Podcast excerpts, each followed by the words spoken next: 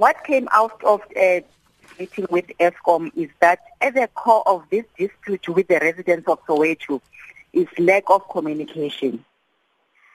Eskom says to us they did what they call uh, public hearings before the, the pre- prepaid meters were installed.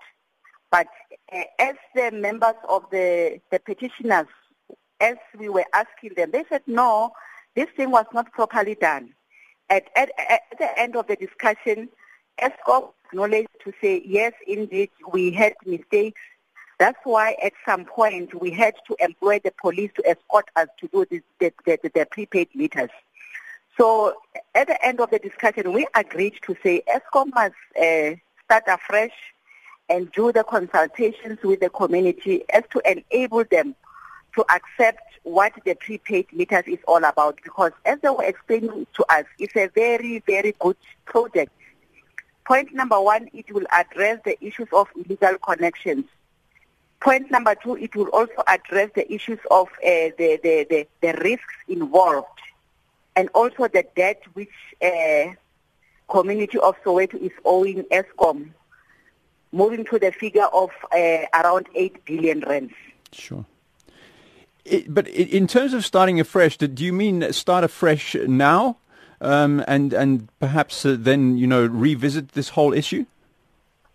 Yes, we are saying they should start afresh to engage the communities where they are resistant to do these prepaid meters. In some areas, the, the, the, the community of Soweto, they don't have a problem.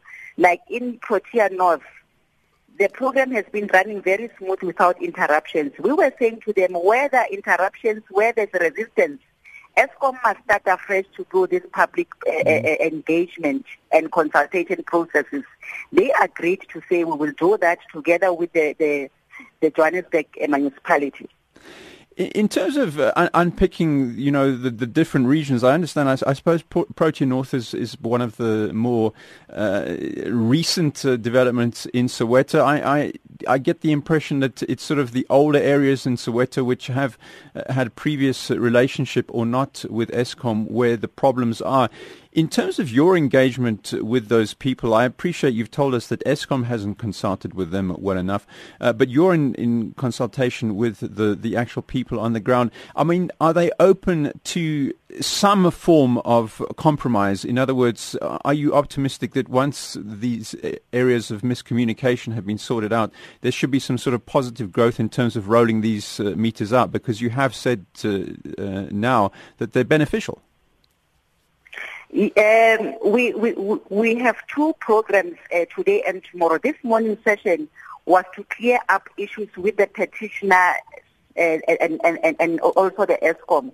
Now at 2 o'clock we are meeting the community, the communities who are involved, who are affected by these prepaid meters. So we'll hear from them what are the issues, why are they resisting the prepaid meter so that we come up with a solution uh, in our view as a, a portfolio committee, we think the prepaid, prepaid meters are a solution.